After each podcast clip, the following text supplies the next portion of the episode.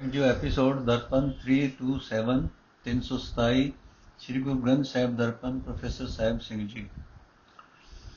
ਇਹ ਮਨ ਚੰਚਲਾ, ਚਤੁਰਾਈ ਕਿਨੇ ਨ ਪਾਇਆ, ਚਤੁਰਾਈ ਨ ਪਾਇਆ ਕਿਨੇ ਤੂੰ ਸੁਣ ਮਨ ਮੇਰਿਆ ਇਹ ਮਾਇਆ ਮੋਹਣੀ ਜਿਨੇਤ ਭਰਮ ਬੁਲਾਇਆ। ਮਾਇਆ ਤਮੋਣੀ ਤਿਨੇ ਕੀਤੀ ਜਿਨ ਠਗੋਲੀ ਪਾਈਆ, ਕੁਰਬਾਨ ਕੀਤਾ ਤੇ ਸਹਿ ਵਿਟੋ ਜਿਨ ਮੋਹ ਮਿੱਠਾ ਲਾਇਆ। ਕਹੇ ਨਾਨਕ ਮਨ ਚੰਚਲ ਚਤੁਰਾਈ ਕਿਨੇ ਨਾ ਪਾਇਆ। ਅਰਥੇ ਚੰਚਲ ਮਨ ਚਲਾਕੀਆਂ ਨਾਲ ਕਿਸੇ ਨੇ ਵੀ ਆਤਮਕ ਆਨੰਦ ਹਾਸਲ ਨਹੀਂ ਕੀਤਾ। हे ਮੇਰੇ ਮਨ, ਤੂੰ ਧਿਆਨ ਨਾਲ ਸੁਣ। ਧਿਆਨ ਨਾਲ ਸੁਣ ਲੈ ਕਿ ਕਿਸੇ ਜੀਵ ਨੇ ਵੀ ਚਤੁਰਾਈ ਨਾਲ ਪਰਮਾਤਮਾ ਦੇ ਮਿਲਾਪ ਦਾ ਆਨੰਦ ਪ੍ਰਾਪਤ ਨਹੀਂ ਕੀਤਾ। ਅੰਦਰੋਂ ਮੋਹਣੀ ਮਾਇਆ, ਸੋਹਣੀ ਮਾਇਆ ਵਿੱਚ ਵੀ ਫਸਿਆ ਰਹੇ ਤੇ ਬਾਹਰੋਂ ਨਿਰੀਆਂ ਗੱਲਾਂ ਨਾਲ ਆਤਮਕ ਆਨੰਦ ਚਾਹੇ ਇਹ ਨਹੀਂ ਹੋ ਸਕਦਾ। ਇਹ ਮਾਇਆ ਜੀਵਾਂ ਨੂੰ ਆਪਣੇ ਮੋਹ ਵਿੱਚ ਫਸਾਉਣ ਲਈ ਬੜੀ ਡਾਢੀ ਹੈ।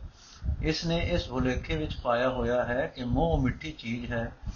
ਇਸ ਤਰ੍ਹਾਂ ਕੁਰਾਹੇ ਪਾਈ ਰੱਖਦੀ ਹੈ। ਹਰ ਜੀਵ ਦੇ ਵਿਕੀ ਵਸ, ਜਿਸ ਪ੍ਰਭੂ ਨੇ ਮਾਇਆ ਦੇ ਮੋਹ ਦੀ ਠਗ ਠਗ ਬੂਟੀ ਜੀਵਾਂ ਨੂੰ ਚਮੇੜੀ, ਚਮੋੜੀ ਹੈ, ਉਸਨੇ ਇਹ ਮੋਹਣੀ ਮਾਇਆ ਪੈਦਾ ਕੀਤੀ ਹੈ।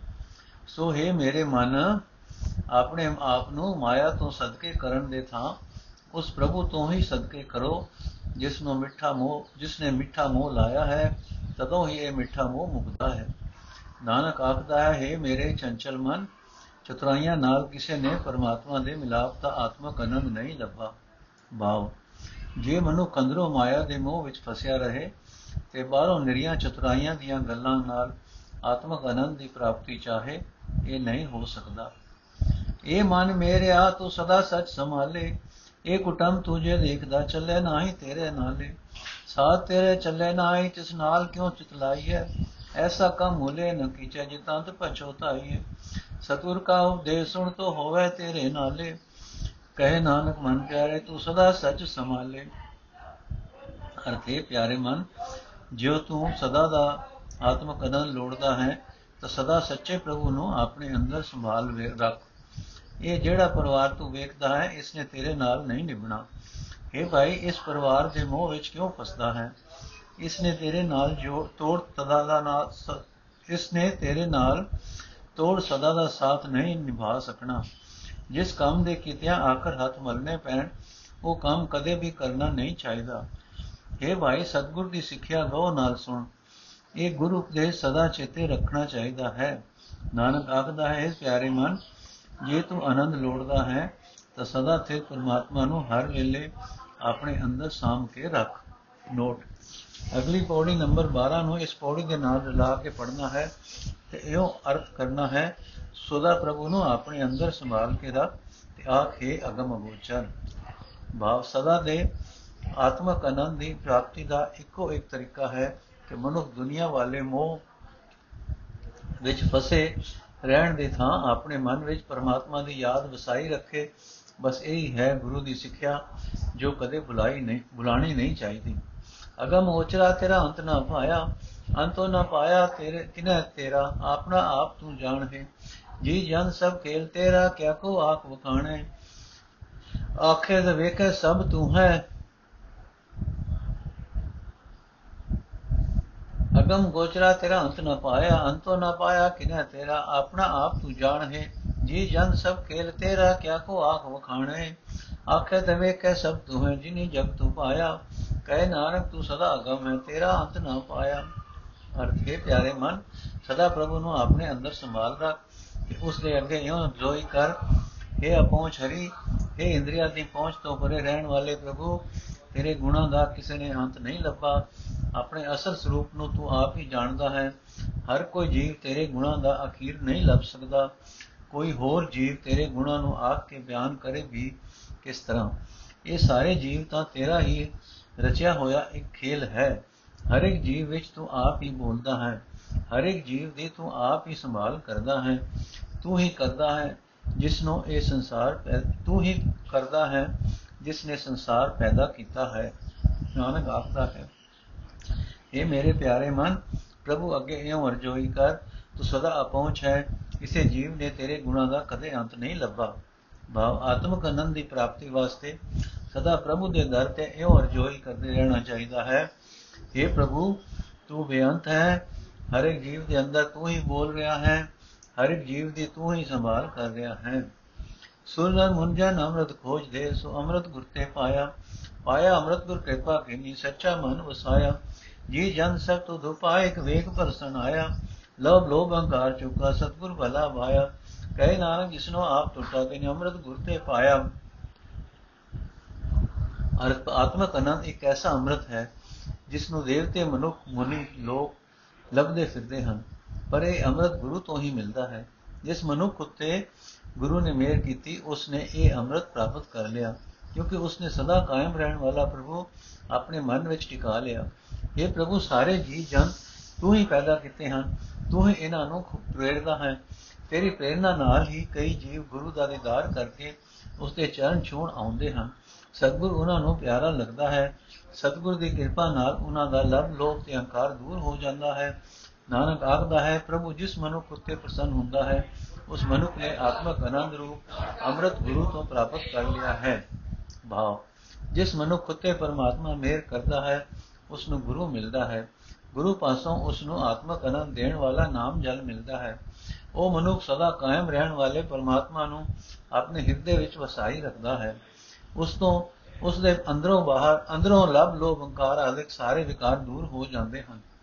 ਭਗਤਾਂ ਦੀ ਚਾਲ ਨਿਰਾਲੀ ਚਾਲਾ ਨਿਰਾਲੀ ਭਗਤਾਂ ਕੇਰੀ ਬਿਖਮ ਮਾਰਗ ਚਲਣਾ ਲਬ ਲੋਭ ਹੰਕਾਰ ਤਜਸਨਾ ਬਹੁਤ ਨਾ ਹੀ ਬੋਲਣਾ ਖਨਿਓ ਤਿੱਕੀ ਵਾਲੋ ਨਿੱਕੀ ਏਤ ਮਾਰਗ ਜਾਣਾ ਗੁਰ ਪ੍ਰਸਾਦਿ ਜਿਨੀ ਆਪ ਤਜਿਆ ਹਰ ਵਾਸ ਨਾ ਸਮਾਣੀ ਕਹੇ ਨਾਨਕ ਚਾਲ ਭਗਤਾ ਜਗੋ ਜੁਗ ਨਿਰਾਲੀ ਅਰਥ ਜਿਹੜੇ ਸੁਭਾਗ ਬੰਦੇ ਆਤਮਕ ਆਨੰਦ ਮਾਣਦੇ ਹਨ ਉਹੀ ਭਗਤ ਹਨ ਤੇ ਉਹਨਾਂ ਭਗਤਾਂ ਦੀ ਜੀਵਨ ਭਗਤੀ ਜੁਗਤੀ ਦੁਨੀਆ ਦੇ ਲੋਕਾਂ ਨਾਲੋਂ ਸਦਾ ਵੱਖਰੀ ਹੁੰਦੀ ਹੈ ਇਹ ਪੱਕੀ ਗੱਲ ਹੈ ਕਿ ਉਹਨਾਂ ਭਗਤਾਂ ਦੀ ਜੀਵਨ ਜੁਗਤੀ ਹੋਰਨਾਂ ਨਾਲੋਂ ਵੱਖਰੀ ਹੁੰਦੀ ਹੈ।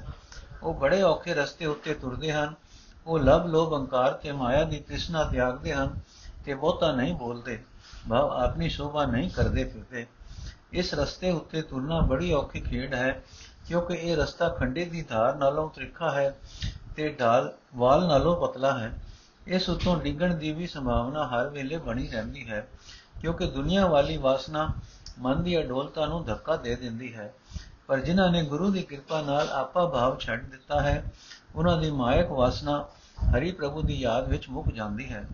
ਨਾਨਕ ਆਖਦਾ ਹੈ, ਆਤਮਕ ਆਨੰਦ ਮਾਣਨ ਵਾਲੇ ਭਗਤ ਜਨਾਂ ਦੀ ਜੀਵਨ ਜੁਗਤੀ ਸਦਾ ਤੋਂ ਹੀ ਦੁਨੀਆ ਨਾਲੋਂ ਵੱਖਰੀ ਚਲੀ ਆ ਰਹੀ ਹੈ। ਭਾਵ ਆਤਮਕ ਆਨੰਦ ਮਾਣਨ ਵਾਲਿਆਂ ਦੀ ਜੀਵਨ ਜੁਗਤੀ ਦੁਨੀਆ ਦੇ ਲੋਕਾਂ ਨਾਲੋਂ ਵੱਖਰੀ ਹੁੰਦੀ ਹੈ। ਉਹ ਵਿਕਾਰਾਂ ਤੋਂ ਬਚੇ ਰਹਿੰਦੇ ਹਨ। ਉਹ ਆਪਣੀ ਸੋਭਾ ਨਹੀਂ ਲੋੜਦੇ। ਪਰ ਇਸ ਰਸਤੇ ਉੱਤੇ ਤੁਰਨਾ ਬਹੁਤ ਹੀ ਔਖਾ ਹੈ। ਗੁਰੂ ਦੀ ਹੀ ਮਿਹਰ ਹੋਵੇ ਤਾਂ ਆਪਾ ਭਾਵ ਮੁਕਾਇਆ ਜਾ ਸਕਦਾ ਹੈ। ਜੋ ਤੂੰ ਚਲਾਏ ਤੇ ਚੱਲੇ ਸੁਆਮੀ, ਹੋਰ ਕਿਆ ਜਾਣਾ ਗੁਣ ਤੇਰੇ? ਜੋ ਤੂੰ ਚਲ ਜਿਵ ਤੂੰ ਚਲਾਏ ਤਿਵੇਂ ਚੱਲੇ, ਜਿਨਾ ਮਾਰਗ ਪਾਵੇ। ਕਰ ਕਿਰਪਾ ਜੀ ਨਾਮ ਲਾਏ, ਸੇ ਹਰ ਸਦਾ ਧਿਆਵੇ ਜਿਸਨੂੰ ਕਥਾ ਸੁਣਾਏ, ਆਪਣੀ ਸੇ ਗੁਰਦੁਆਰੇ ਸੁਖ ਪਾਵੇ। ਕਹੇ ਨਾਨਕ ਸੱਚੇ ਸਾਹਿਬ, ਜਿਉ ਭਾਵੇ ਤਿਵੇਂ ਚਲਾਵੇ। ਅਰਥੇ ਮਾਲਕ ਪ੍ਰਭੂ, ਜਿਵੇਂ ਤੂੰ ਸਾਨੂੰ ਜੀਵਾਂ ਨੂੰ ਜੀਵਨ ਸੜਕ ਉੱਤੇ ਤੋਰਦਾ ਹੈ ਤਿਵੇਂ ਅਸੀਂ ਤੁਰਦੇ ਹਾਂ? ਬਸ ਮੈਨੂੰ ਇਤਨੀ ਹੀ ਸੂਝ ਪਈ ਹੈ। ਤੇਰੇ ਗੁਣਾ ਦਾ ਹੋਰ ਵੇਤ ਮੈਂ ਨਹੀਂ ਜਾਣਦਾ। ਮੈਂ ਇਹ ਹੀ ਸਮਝਿਆ ਹਾਂ ਕਿ ਜਿਸ ਰਾਹ ਤੂੰ ਸਾਨੂੰ ਤੁਰਦਾ ਹੈ, ਉਸੇ ਰਾਹ ਅਸੀਂ ਤੁਰਦੇ ਹਾਂ। ਜਿਨ੍ਹਾਂ ਬੰਦਿਆਂ ਨੂੰ ਆਤਮਕ ਆਨੰਦ ਮਾਣਨ ਦੇ ਰਸਤੇ ਉੱਤੇ ਤੋਰਦਾ ਹੈ, ਜਿਨ੍ਹਾਂ ਨੂੰ ਮਿਹਰ ਕਰਕੇ ਆਪਣੇ ਨਾਮ ਵਿੱਚ ਜੋੜਦਾ ਹੈ, ਉਹ ਬੰਦੇ ਸਦਾ ਹਰੀ ਨਾਮ ਸਿਮਰਦੇ ਹਨ। ਜਿਸ ਜਿਸ ਮਨੁੱਖ ਨੂੰ ਤੂੰ ਆਪਣੀ ਸਿਫਤ ਸਲਾਹ ਦਾ ਬਾਣੀ ਦੀ ਬਾਣੀ ਸੁਣਾਉਂਦਾ ਹੈ ਸੁਣਨ ਵੱਲ ਪ੍ਰੇਰਦਾ ਹੈ, ਉਹ ਬੰਦੇ ਗੁਰੂ ਦੇ ਦਰ ਤੇ ਪਹੁੰਚ ਕੇ ਆਤਮਕ ਆਨੰਦ ਮਾਣਦੇ ਹਨ। ਨਾਨਕ ਆਖਦਾ ਹੈ हे ਸਦਾ ਸਥਿਰ ਰਹਿਣ ਵਾਲੇ ਮਾਲਕ, ਜਿਵੇਂ ਤੈਨੂੰ ਚੰਗਾ ਲੱਗਦਾ ਹੈ, ਉਸੇ ਤਰ੍ਹਾਂ ਤੂੰ ਸਾਨੂੰ ਜੀਵਾਂ ਨੂੰ ਜੀਵਨ ਰਾਹ ਉਤੇ ਤੋਰਦਾ ਹੈ।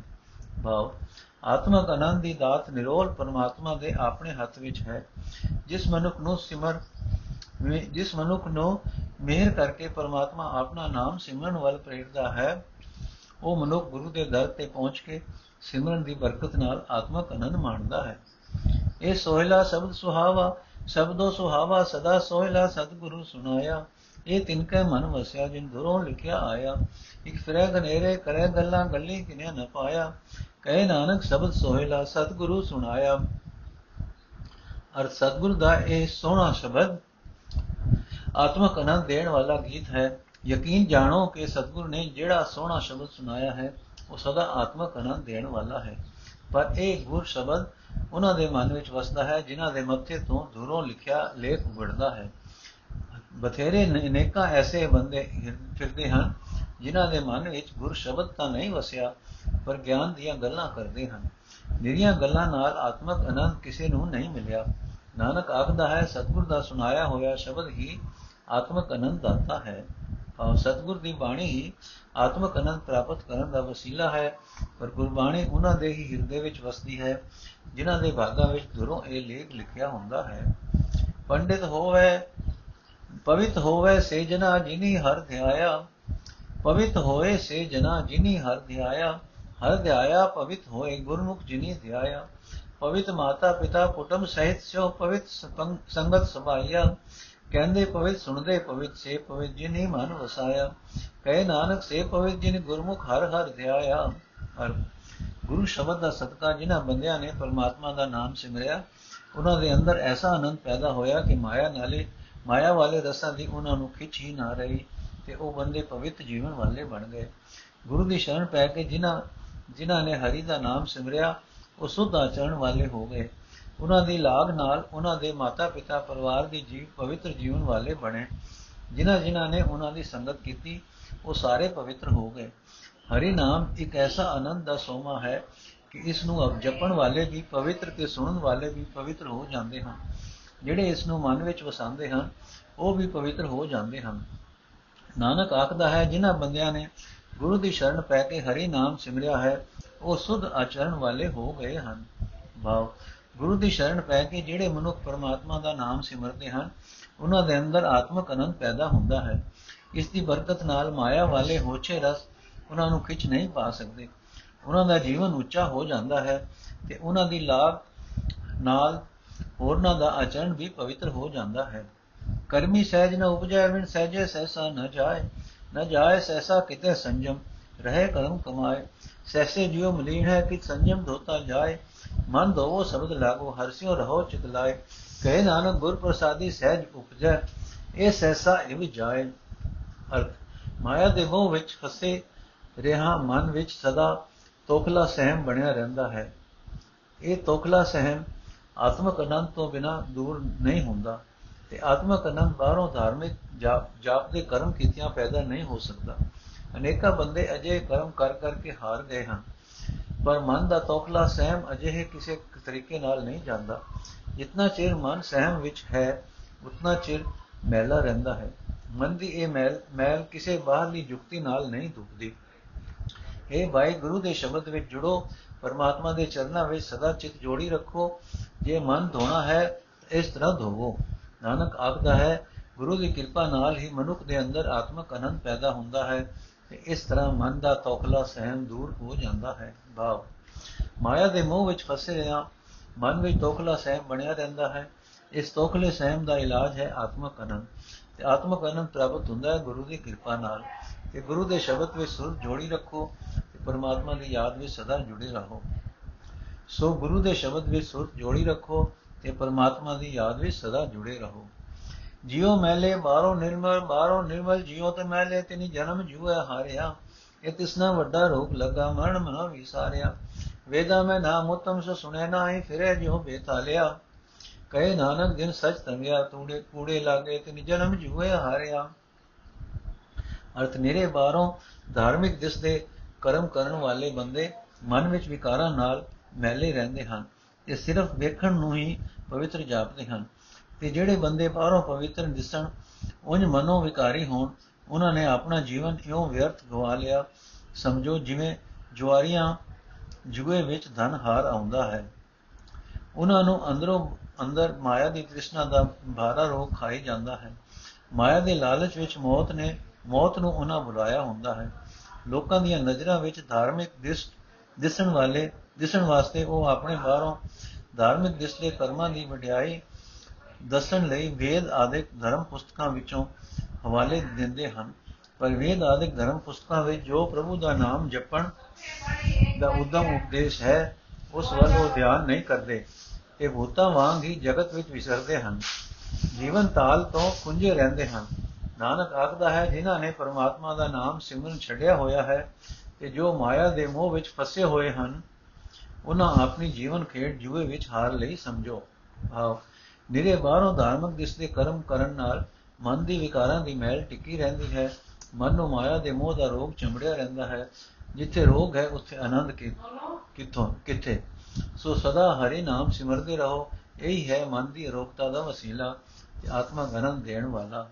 ਜਿਉ ਨਿਰਮਲ ਬਾਹਰੋਂ ਨਿਰਮਲ, ਬਾਹਰੋਂ ਤੇ ਨਿਰਮਲ, ਜਿਉ ਨਿਰਮਲ, ਸਤਗੁਰ ਤੇ ਕਰਨੀ ਕਮਾਣੀ। ਕੂੜ ਕੇ ਸੋਏ ਪਹੁੰਚੇ ਨਾਹੀ, ਮਨਸਾ ਸੱਚ ਸਮਾਣੀ। ਜਨਮ ਰਤਨ ਜਿਨੇ ਖਟਿਆ, ਭਲੇ ਸੇ ਮਨ ਜਾਰੇ। ਕਹੇ ਨਾਨਕ ਜਿਨ ਮਨ ਨਿਰਮਲ ਸਦਾ ਰਹੇ ਗੁਰ ਨਾਲੇ। ਅਰ ਜੋ ਬੰਦੇ ਆਚਰਣ ਉਸਾਰੀ ਦੀ, ਉਹ ਕਮਾਈ ਕਰ, ਕਰਦੇ ਹਨ।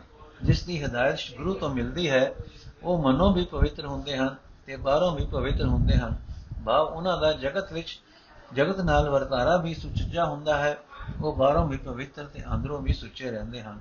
ਉਹਨਾਂ ਦੇ ਮਨ ਦਾ ਮਾਇ ਪੂਰਨਾ ਸਿਮਰਨ ਵਿੱਚ ਹੀ ਮੁੱਕ ਜਾਂਦਾ ਹੈ। ਉਹਨਾਂ ਦੇ ਅੰਦਰ ਇਤਨਾ ਆਤਮਕ ਆਨੰਦ ਬਣਦਾ ਹੈ ਕਿ ਮਾਇਆ ਦੇ ਮੋਹ ਦੀ ਖਬਰ ਤੱਕ ਉਹਨਾਂ ਦੇ ਮਨ ਤੱਕ ਨਹੀਂ ਪਹੁੰਚਦੀ। ਜੀਵ ਜਗਤ ਵਿੱਚ ਆਤਮਕ ਆਨੰਦ ਦਾ ਵਖਰ ਵਿਹਾਜਣ ਆਏ ਹਨ। ਉਹੀ ਜੀਵ ਵਪਾਰੀ ਚੰਗੇ ਕਹੇ ਜਾਂਦੇ ਹਨ, ਜਿਨ੍ਹਾਂ ਨੇ ਗੁਰੂ ਦੇ ਦੱਸੇ ਰਾਹ ਉੱਤੇ ਤੁਰ ਕੇ ਨਾਲ ਨਾਮ ਕਮਾਈ ਕਰਕੇ ਸ੍ਰੇਸ਼ਟ ਮਨੁੱਖਾ ਜਨਮ ਸਫਲਾ ਕਰ ਲਿਆ। ਨਾਨਕ ਆਖਦਾ ਹੈ, ਜਿਨ੍ਹਾਂ ਬੰਦਿਆਂ ਦਾ ਮਨ ਮਨ ਪਵਿੱਤਰ ਹੋ ਜਾਂਦਾ ਹੈ ਜਿਨ੍ਹਾਂ ਦੇ ਅੰਦਰ ਆਤਮਕ ਆਨੰਦ ਬਣ ਜਾਂਦਾ ਹੈ, ਉਹ ਅੰਤਰ ਆਤਮੇ ਸਦਾ ਗੁਰੂ ਦੇ ਚਰਨਾਂ ਵਿੱਚ ਰਹਿੰਦੇ ਹਨ। ਭਾਵ ਮਨੁੱਖ ਜਗਤ ਵਿੱਚ ਆਤਮਕ ਆਨੰਦ ਦਾ ਵਖਰ ਵਿਆਜਣ ਆਉਂਦਾ ਹੈ। ਜਿਹੜਾ ਮਨੁੱਖ ਗੁਰੂ ਦੇ ਦੱਸੇ ਰਸਤੇ ਉੱਤੇ ਤੁਰਦਾ ਹੈ, ਮਾਇਆ ਦਾ ਮੋਹ ਉਸ ਦੇ ਨੇੜੇ ਨਹੀਂ ਢੁਕਦਾ। ਉਸ ਦਾ ਮਨ ਵਿਕਾਰਾਂ ਤੋਂ ਬਚਿਆ ਰਹਿੰਦਾ ਹੈ। ਬਾਹਰ ਦੁਨੀਆ ਨਾਲ ਵੀ ਉਸ ਦਾ ਵਰਤਾਰਾ ਸੁਚੱਜਾ ਹੁੰਦਾ ਹੈ। ਉਸ ਦੀ ਜ਼ਿੰਦਗੀ ਕਾਮਯਾਬ ਸਮਝੋ। ਜੇ ਕੋ ਸਿੱਖ ਗੁਰ ਸੇਤੀ ਸਨਮੁਖ ਹੋਵੇ ਹੋਵੇ ਤਾਂ ਸਨਮੁਖ ਸਿੱਖ ਕੋਈ ਜਿਉ ਰਹੇ ਗੁਰੂ ਨਾਲੇ। ਗੁਰ ਕੇ ਚਰਨ ਹਿਰਦੈ ਜਾਏ, ਅੰਤਰ ਆਤਮੈ ਸਮਾਲੇ ਆਪ ਛੱਡ ਸਦਾ ਰਹੇ ਪਰਨੇ, ਗੁਰ ਵੀ ਨਵਰ ਨ ਜਾਣੇ ਕੋਈ ਕਹੇ ਨਾਨਕ ਸੁਣੋ ਸੰਤੋ, ਸੋ ਸਿੱਖ ਸਨਮੁਖ ਹੋਏ। ਅਰਥ, ਜੇ ਕੋਈ ਸਿੱਖ ਗੁਰੂ ਦੇ ਸਾਹਮਣੇ ਸੁਰਖਰੂ ਹੋਣਾ ਚਾਹੁੰਦਾ ਹੈ, ਜੋ ਸਿੱਖ ਇਹ ਚਾਹੁੰਦਾ ਹੈ ਕਿ ਕਿਸੇ ਲੁਕਵੇ ਖੋਟ ਦੇ ਕਾਰਨ ਉਸ ਨੂੰ ਗੁਰੂ ਦੇ ਸਾਹਮਣੇ ਅੱਖਾਂ ਨੀਵੀਆਂ ਨਾ ਕਰਨੀਆਂ ਪੈਣ, ਤਾਂ ਰਸਤਾ ਇੱਕੋ ਹੀ ਹੈ। ਕਿ ਉਹ ਸੱਚੇ ਦਿਲੋਂ ਗੁਰੂ ਦੇ ਚਰਨਾਂ ਵਿੱਚ ਟਿਕੇ। ਸਿੱਖ ਗੁਰੂ ਦੇ ਚਰਨਾਂ ਨੂੰ ਆਪਣੇ ਹਿਰਦੇ ਵਿੱਚ ਥਾਂ ਦੇਵੇ। ਆਪਣੇ ਆਤਮਾ ਦੇ ਅੰਦਰ ਸੰਭਾਲ ਰੱਖੇ। ਆਪਾ ਭਾਵ ਛੱਡ ਕੇ ਸਦਾ ਗੁਰੂ ਦੇ ਆਸਰੇ ਗੁਰੂ ਤੋਂ ਬਿਨਾ ਕਿਸੇ ਹੋਰ ਨੂੰ ਆਪਣੇ ਆਤਮਿਕ ਜੀਵਨ ਦਾ, ਆਤਮਕ ਆਨੰਦ ਦਾ ਵਸੀਲਾ ਨਾ ਸਮਝੇ। ਨਾਨਕ ਆਖਦਾ ਹੈ हे ਸੰਤ ਜਨੋ, ਸੁਣੋ, ਉਹ ਸਿੱਖ ਹੀ ਖਿੜੇ ਮੱਥੇ ਰਹਿ ਸਕਦਾ ਹੈ। ਉਸ ਦੇ ਹੀ ਅੰਦਰ ਆਤਮਕ ਖੇੜਾ ਹੋ ਸਕਦਾ ਹੈ। ਉਹੀ ਆਤਮਕ ਆਨੰਦ ਮਾਣ ਸਕਦਾ ਹੈ। ਭਾਵ, ਉਹ ਮਨੁੱਖ ਖਿੜੇ ਮੱਥੇ ਰਹਿ ਸਕਦਾ ਹੈ, ਉਹੀ ਮਨੁੱਖ ਸਦਾ ਆਤਮਕ ਆਨੰਦ ਮਾਣ ਸਕਦਾ ਹੈ, ਜਿਹੜਾ ਸੱਚੇ ਦਿਲੋਂ ਗੁਰੂ ਦੇ ਚਰਨਾਂ ਵਿੱਚ ਟਿਕਿਆ ਰਹਿੰਦਾ ਹੈ, ਜਿਹੜਾ ਆਪਾ ਭਾਵ ਛੱਡ ਕੇ ਗੁਰੂ ਨੂੰ ਹੀ ਆਪਣਾ ਆਸਰਾ ਬਣਾਈ ਰੱਖਦਾ ਹੈ। ਜੇ ਕੋ ਗੁਰ ਤੇ ਵਿਮੁਖ ਹੋਵੇ, ਬਿਨ ਸਤਗੁਰ ਮੁਕਤ ਨਾ ਪਾਵੇ ਪਾਵੇ ਮੁਕਤ ਨਾ ਹੋਰ ਤੇ ਕੋਈ, ਪੁੱਛੋ ਵਿਵੇਕੀਆ ਜਾਏ। ਅਨੇਕ ਜੋਨੀ ਭਰਮ ਆਵੇ, ਬਿਨ ਸਤਗੁਰ ਮੁਕਤ ਨਾ ਪਾਏ। ਫਿਰ ਮੁਕਤ ਪਾਏ ਲਾਗ ਚੜਨੀ ਸਤਗੁਰ ਸਬਦ ਸੁਣਾਏ। ਕਹੇ ਨਾਨਕ ਵਿਚਾਰ ਦੇਖੋ, ਬਿਨ ਸਤਗੁਰ ਮੁਕਤ ਨਾ ਪਾਏ। ਅਰਥ, ਜਿੱਥੇ ਮਾਇਆ ਦੇ ਮੋਹ ਦੇ ਕਾਰਨ ਸਹਿਮ ਹੈ, ਉੱਥੇ ਆਤਮਕ ਆਨੰਦ ਨਹੀਂ ਪਲਰ ਸਕਦਾ। ਪਰ ਜੇ ਕੋਈ ਮਨੁ ਗੁਰੂ ਵੱਲੋਂ ਮੂੰਹ ਮੋੜ ਲਏ ਉਸ ਨੂੰ ਆਤਮਕ ਆਨੰਦ ਨਸੀਬ ਨਹੀਂ ਹੋ ਸਕਦਾ, ਕਿਉਂਕਿ ਗੁਰੂ ਤੋਂ ਬਿਨਾ ਮਾਇਆ ਦੇ ਪ੍ਰਭਾਵ ਤੋਂ ਖਲਾਸੀ ਨਹੀਂ ਮਿਲਦੀ। ਬੇਸ਼ੱਕ ਕਿਸੇ ਵਿਚਾਰਵਾਨਾ ਤੋਂ ਜਾ ਕੇ ਪੁੱਛ ਲਵੋ ਤੇ ਤਸੱਲੀ ਕਰ ਲਵੋ। ਇਹ ਪੱਕੀ ਗੱਲ ਹੈ ਕਿ ਗੁਰੂ ਤੋਂ ਬਿਨਾ ਕਿਸੇ ਵੀ ਹੋਰ ਥਾਂ ਤੇ, ਥਾਂ ਤੋਂ ਮਾਇਕ ਬੰਧਨਾਂ ਤੋਂ ਖਲਾਸੀ ਨਹੀਂ ਮਿਲਦੀ। ਮਾਇਆ ਦੇ ਮੋਹ ਵਿੱਚ ਫਸਿਆ ਮਨੁੱਖ ਅਨੇਕਾਂ ਜੁਨੀਆਂ ਵਿੱਚ ਭਟਕਦਾ ਆਉਂਦਾ ਹੈ। ਗੁਰੂ ਦੀ ਸ਼ਰਨ ਤੋਂ ਬਿਨਾ ਇਸ ਮੋਹ ਤੋਂ ਖਲਾਸੀ ਨਹੀਂ ਮਿਲਦੀ। ਆਖਰ ਗੁਰੂ ਦੀ ਚਰਨੀ ਲੱਗ ਕੇ ਹੀ ਮਾਇਆ ਦੇ ਮੋਹ ਤੋਂ ਛੁਟਕਾਰਾ ਮਿਲਦਾ ਹੈ, ਕਿਉਂਕਿ ਗੁਰੂ ਸਹੀ ਜੀਵਨ ਮਾਰਗ ਦਾ ਉਪਦੇਸ਼ ਸੁਣਾਉਂਦਾ ਹੈ। ਨਾਨਕ ਆਖਦਾ ਹੈ, ਵਿਚਾਰ ਕੇ ਵੇਖ ਲਵੋ, ਗੁਰੂ ਤੋਂ ਬਿਨਾ ਮਾਇਆ ਦੇ ਬੰਧਨ ਤੋਂ ਆਜ਼ਾਦੀ ਨਹੀਂ ਮਿਲਦੀ। ਤੇ ਇਸ ਮੁਕਤੀ ਤੋਂ ਬਿਨਾ ਆਤਮਕ ਆਨੰਦ ਦੀ ਪ੍ਰਾਪਤੀ ਨਹੀਂ ਹੋ ਸਕਦੀ। ਭਾਵ, ਮਾਇਆ ਦਾ ਮੋਹ ਅਤੇ ਆਤਮਕ ਆਨੰਦ ਇਹ ਦੋਵੇਂ ਇੱਕੋ ਹਿਰਦੇ ਵਿੱਚ ਇਕੱਠੇ ਨਹੀਂ ਰਹਿ ਸਕ, ਟਿਕ ਸਕਦੇ। ਤੇ ਮਾਇਆ ਦੇ ਮੋਹ ਤੋਂ ਖਲਾਸੀ ਤਦੋਂ ਹੀ ਮਿਲਦੀ ਹੈ ਜਦੋਂ ਮਨੁੱਖ ਗੁਰੂ ਦੀ ਸ਼ਰਨ ਪੈਂਦਾ ਹੈ। ਗੁਰੂ ਮਨੁੱਖ ਨੂੰ ਜੀਵਨ ਦਾ ਸਹੀ ਰਸਤਾ ਦੱਸਦਾ ਹੈ। ਆਓ ਸਿੱਖ ਸਤਗੁਰ ਕੇ ਪਿਆਰਿਓ, ਗਾਵੋ ਸੱਚੀ ਬਾਣੀ। ਬਾਣੀ ਤਾਂ ਗਾਵੋ ਗੁਰੂ ਕੇਰੀ, ਬਾਣੀ ਆ ਸਿਰ ਬਾਣੀ। ਜਿਨ ਕੋ ਨਜ਼ਰ ਕਰਮ ਹੋਵੇ, ਹਿਰਦੇ ਤਿਨਾ ਸਮਾਣੀ। ਪੀਵੋ ਅੰਮ੍ਰਿਤ ਸਦਾ ਰੋ ਹਰਦਮ ਜਪਿਓ ਸਾਰੰਗ ਪਾਣੀ। ਕਹੇ ਨਾਨਕ ਸਦਾ ਗਾਵੋ ਇਹ ਸੱਚੀ ਬਾਣੀ। ਅਰਥ ਹੈ ਸਤਗੁਰ ਦੇ ਪਿਆਰੇ ਸਿੱਖੋ, ਆਵੋ, ਸਦਾ ਸੇ ਰਹਿਣ ਵਾਲੇ ਪਰਮਾਤਮਾ ਵਿੱਚ ਜੁੜਨ ਜੋੜਨ ਵਾਲੀ ਬਾਣੀ ਰਲ ਕੇ ਗਾਵੋ। ਆਪਣੇ ਗੁਰੂ ਦੀ ਬਾਣੀ ਗਾਵੋ। ਇਹ ਬਾਣੀ ਹੋਰ ਸਭ ਬਾਣੀਆਂ ਨਾਲੋਂ ਸ਼੍ਰੋਮਣੀ ਹੈ। ਇਹ ਬਾਣੀ ਉਹਨਾਂ ਬੰਦਿਆਂ ਦੇ ਹਿਰਦੇ ਵਿੱਚ ਹੀ ਟਿਕਦੀ ਹੈ, ਜਿਨ੍ਹਾਂ ਉੱਤੇ ਪਰਮਾਤਮਾ ਦੀ ਮਿਹਰ ਦੀ ਨਜ਼ਰ ਹੋਵੇ, ਬਖਸ਼ਿਸ਼ ਹੋਵੇ। ਇਹ ਪਿਆਰੇ ਗੁਰਸਿੱਖੋ, ਪਰਮਾਤਮਾ ਦਾ ਨਾਮ ਸਿਮਰੋ। ਪਰਮਾਤਮਾ ਦੇ ਪਿਆਰ ਵਿੱਚ ਸਦਾ ਜੁੜੇ ਰਹੋ। ਇਹ ਆਨੰਦ ਦੇਣ ਵਾਲਾ ਆਤਮਕ ਹੁਲਾਰਾ ਪੈਦਾ ਕਰਨ ਵਾਲਾ ਨਾਮ ਜਲ ਪੀਓ। ਨਾਨਕ ਆਖਦਾ ਹੈ ਗੁਰਸਿੱਖੋ, ਪਰਮਾਤਮਾ ਦੀ ਸਿਫਤ ਸਲਾਹ ਕਰਨ ਵਾਲੀ ਇਹ ਬਾਣੀ ਸਦਾ ਗਾਓ ਇਸੇ ਵਿੱਚ ਆਤਮਕ ਆਨੰਦ ਹੈ। ਮਾਂ ਜਿਨ੍ਹਾਂ ਮਨੁੱਖਾਂ ਉੱਤੇ ਪਰਮਾਤਮਾ ਦੀ ਮਿਹਰ ਦੀ ਨਿਗਾਹ ਹੁੰਦੀ ਹੈ, ਉਹ ਪਰਮਾਤਮਾ ਦੀ ਸਿਫਤ ਸਲਾਹ ਵਾਲੀ ਗੁਰਬਾਣੀ ਆਪਣੇ ਹਿਰਦੇ ਵਿੱਚ ਵਸਾਈ ਰੱਖਦੇ ਹਨ। ਗੁਰਬਾਣੀ ਦੀ ਰਾਹੀਂ ਉਹ ਆਤਮਕ ਆਨੰਦ ਦੇਣ ਵਾਲਾ ਨਾਮ ਜਲ ਸਦਾ ਪੀਂਦੇ ਰਹਿੰਦੇ ਹਨ। ਸਤਿਗੁਰੂ ਬਿਨਾ ਹੋਰ ਕੱਚੀ ਹੈ ਬਾਣੀ। ਬਾਣੀ ਤੇ ਕੱਚੀ ਸਤਿਗੁਰੂ ਬਾਝੋਂ ਹੋਰ ਕੱਚੀ ਬਾਣੀ। ਕਹਿੰਦੇ ਕੱਚੇ ਸੁਣਦੇ, ਕੱਚੇ ਕੱਚੀ ਆਪ ਵਖਾਣੀ ਹਰ ਨਿਤ ਕਰ ਰਸਨਾ ਕਹਿਆ ਕਛ ਨਾ ਜਾਣੀ। ਚਿਤ ਜਿਨ ਕਾ ਹੈ ਲਿਆ ਮਾਇਆ ਬੋਲਣ ਪੈ ਰਵਾਣੀ। ਕਹਿ ਨਾਨਕ ਸਤਿਗੁਰੂ ਬਾਝੋਂ ਹੋਰ ਕੱਚੀ ਬਾਣੀ। ਅਰਥ, ਗੁਰੂ ਆਸ਼ੇ ਤੋਂ ਉਲਟ ਬਾਣੀ ਮਾਇਆ ਦੀ ਝਲਕ ਦੇ ਸਾਹਮਣੇ ਛਿੜਕਾ ਦੇਣ ਵਾਲੀ ਹੁੰਦੀ ਹੈ। ਇਹ ਪੱਕੀ ਗੱਲ ਹੈ ਕਿ ਗੁਰੂ ਆਸੇ ਦੇ ਉਲਟ ਜਾਣ ਵਾਲੀ ਬਾਣੀ ਨੂੰ ਸੁਣਨ ਵਾਲਿਆਂ ਦੇ ਮਨ ਕਮਜ਼ੋਰ ਹੋ ਜਾਂਦੇ ਹਨ। ਸੁਣਨ ਵਾਲਿਆਂ ਦੇ ਮਨ ਦੀ, ਮਨ ਵੀ ਥੜਕ ਜਾਂਦੇ ਹਨ। ਤੇ ਜੋ ਅਜਿਹੀ ਬਾਣੀ ਦੀ ਪੜ ਪੜ ਕੇ ਵਿਆਖਿਆ ਕਰਦੇ ਹਨ, ਉਹ ਵੀ ਕਮਜ਼ੋਰ ਮਨ ਦੇ ਹੋ ਜਾਂਦੇ ਹਨ। ਜੇ ਉਹ ਬੰਦੇ ਜੀਵ ਨਾਲ ਹਰੀ ਨਾਮ ਵੀ ਬੋਲਣ, ਤਾਂ ਵੀ ਜੋ ਕੁਝ ਉਹ ਬੋਲਦੇ ਹਨ, ਉਸ ਨਾਲ ਉਹਨਾਂ ਦੀ ਡੂੰਗੀ ਸਾਂਝ ਨਹੀਂ ਪੈਂਦੀ, ਕਿਉਂਕਿ ਉਹਨਾਂ ਦੇ ਮਨ ਨੂੰ ਮਾਇਆ ਨੇ ਮੋਹ ਰੱਖਿਆ ਹੈ। ਉਹ ਜੋ ਕੁਝ ਬੋਲਦੇ ਹਨ, ਜ਼ਬਾਨੀ ਜ਼ਬਾਨੀ ਹੀ ਬੋਲਦੇ ਹਨ। ਨਾਨਕ ਆਖਦਾ ਹੈ, ਗੁਰੂ ਆਸੇ ਤੋਂ ਉਲਟ ਬਾਣੀ ਮਨੁੱਖ ਦੇ ਮਨ ਨੂੰ ਆਤਮਕ ਆਨੰਦ ਦੇ ਟਿਕਾਣੇ ਤੋਂ ਹੇਠਾਂ ਦੇਖਦੀ ਹੈ। ਭਾਵ ਗੁਰੂ ਆਸੇ ਤੋਂ ਉਲਟ ਜਾਣ ਵਾਲੀ ਬਾਣੀ, ਪਰਮਾਤਮਾ ਦੀ ਸਿਫਤ ਸਲਾਹ ਤੋਂ ਸੁਣੀ ਬਾਣੀ ਮਨ ਨੂੰ ਕਮਜ਼ੋਰ ਕਰਦੀ ਹੈ, ਮਾਇਆ ਦੀ ਝਲਕ ਦੇ ਸਾਹਮਣੇ ਛੜਕਾ ਦਿੰਦੀ ਹੈ। ਅਜਿਹੀ ਬਾਣੀ ਨਿਤ ਪੜਨ ਸੁਣਨ ਵਾਲਿਆਂ ਦੇ ਮਨ ਮਾਇਆ ਦੇ ਟਾਕਰੇ ਤੇ ਕਮਜ਼ੋਰ ਹੋ ਜਾਂਦੇ ਹਨ। ਅਜਿਹੇ ਕਮਜ਼ੋਰ ਹੋ ਚੁੱਕੇ ਮਨ ਵਿੱਚ ਆਤਮਕ ਆਨੰਦ ਦਾ ਸਵਾਦ ਨਹੀਂ ਬਣ ਸਕਦਾ। ਉਹ ਮਨ ਤਾਂ ਮਾਇਆ ਦੇ ਮੋਹ ਵਿੱਚ ਫਸਿਆ ਹੁੰਦਾ ਹੈ। ਗੁਰ ਕਾ ਸ਼ਬਦ ਰਤਨ ਹੈ, ਹੀਰੇ ਜਿਤ ਜੜਾਓ ਸ਼ਬਦ ਰਤਨ ਜਿਤ ਮਨ ਲਾਗਾ, ਇਹ ਹੁਆ ਸੁਮਾਓ। ਸ਼ਬਦ ਸੇਤੀ ਮਨ ਮਿਲਿਆ, ਸੱਚੇ ਲਾਇਆ ਭਾਓ। ਆਪੇ ਹੀਰਾ ਰਤਨ ਆਪੇ ਜਿਸਨੋ ਦੇ 부ਝਾਏ ਐ ਨਾਨਕ, ਸ਼ਬਦ ਰਤਨ ਹੈ ਹੀਰਾ ਜਿਤ ਜੜਾਓ। ਹਰ ਸਤਿਗੁਰ ਦਾ ਸ਼ਬਦ ਇੱਕ ਐਸੀ ਅਮੋਲਕ ਦਾਤ ਹੈ, ਜਿਸ ਵਿੱਚ ਪਰਮਾਤਮਾ ਦੀਆਂ ਵਡਿਆਈਆਂ ਭਰੀਆਂ ਪਈਆਂ ਹਨ। ਸ਼ਬਦ ਮਾਨੋ ਐਸਾ ਰਤਨ ਹੈ ਕਿ ਉਸ ਦੀ ਰਾਹੀਂ ਮਨੁੱਖ ਦਾ ਮਨ ਪਰਮਾਤਮਾ ਦੀ ਯਾਦ ਵਿੱਚ ਟਿਕ ਜਾਂਦਾ ਹੈ। ਪਰਮਾਤਮਾ ਵਿੱਚ ਇੱਕ ਅਚਰਜ ਲੀਨਤਾ ਬਣੀ ਰਹਿੰਦੀ ਹੈ। ਜੇ ਸ਼ਬਦ ਵਿੱਚ ਮਨੁੱਖ ਦਾ ਮਨ ਜੁੜ ਜਾਏ, ਤਾਂ ਇਸ ਦੀ ਬਰਕਤ ਨਾਲ ਸਦਾ ਥੇ ਰਹਿਣ ਵਾਲੇ ਪ੍ਰਭੂ ਵਿੱਚ ਉਸ ਦਾ ਪ੍ਰੇਮ ਬਣ ਜਾਂਦਾ ਹੈ। ਉਸ ਦੇ ਅੰਦਰ ਪਰਮਾਤਮਾ ਦਾ ਹੀਰਾ ਨਾਮ ਹੀ ਟਿਕਿਆ ਰਹਿੰਦਾ ਹੈ। ਪਰਮਾਤਮਾ ਦੀ ਸਿਫਤ ਸਲਾਹ ਦਾ ਰਤਨ ਸ਼ਬਦ ਹੀ ਟਿਕਿਆ ਰਹਿੰਦਾ ਹੈ। ਪਰ ਇਹ ਦਾਤ ਉਸ ਨੂੰ ਹੀ ਮਿਲਦੀ ਹੈ, ਜਿਸ ਨੂੰ ਪ੍ਰਭੂ ਆਪ ਇਹ ਸੂਝ ਬਖਸ਼ਦਾ ਹੈ। ਨਾਨਕ ਆਖਦਾ ਹੈ, ਗੁਰੂ ਦਾ ਸ਼ਬਦ ਮਾਨੋ, ਇੱਕ ਰਤਨ ਹੈ, ਜਿਸ ਵਿੱਚ ਪ੍ਰਭੂ ਦਾ ਨਾਮ ਰੂਪ ਹੀਰਾ ਜੜਿਆ ਹੋਇਆ ਹੈ।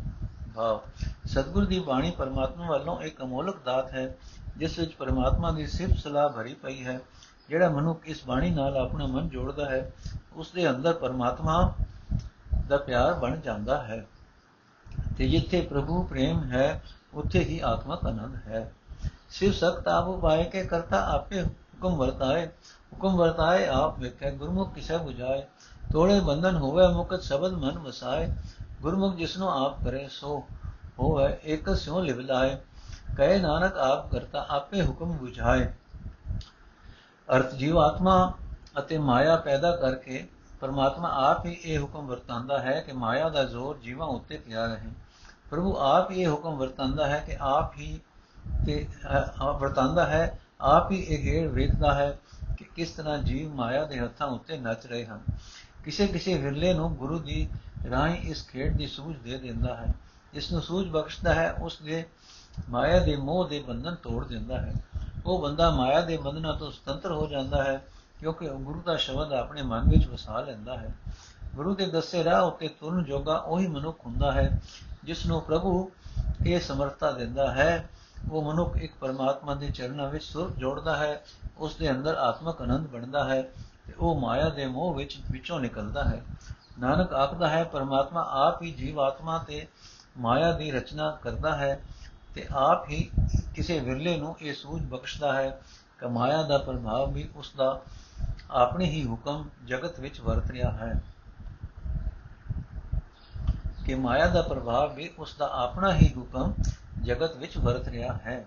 ਭਾਵ ਪਰਮਾਤਮਾ ਦੀ ਰਜ਼ਾ ਅਨੁਸਾਰ ਜੀਵ ਮਾਇਆ ਦੇ ਹੱਥਾਂ ਉੱਤੇ ਨੱਚ ਰਹੇ ਹਨ, ਜਿਸ ਕਿਸੇ ਨੂੰ ਗੁਰੂ ਦੇ ਦੱਸੇ ਰਾਹ ਉੱਤੇ ਤੁਰਨ ਜੋਗਾ ਬਣਾਉਂਦਾ ਹੈ, ਉਹ ਮਨੁੱਖ ਮਾਇਆ ਦੇ ਬੰਧਨਾਂ ਤੋਂ ਸੁਤੰਤਰ ਹੋ ਜਾਂਦਾ ਹੈ ਉਸ ਦੀ ਸੁਰਤ ਪਰਮਾਤਮਾ ਦੇ ਚਰਨਾਂ ਵਿੱਚ ਜੁੜੀ ਰਹਿੰਦੀ ਹੈ ਉਸ ਦੇ ਅੰਦਰ ਆਤਮਕ ਅਨੰਦ ਬਣਿਆ ਰਹਿੰਦਾ ਹੈ।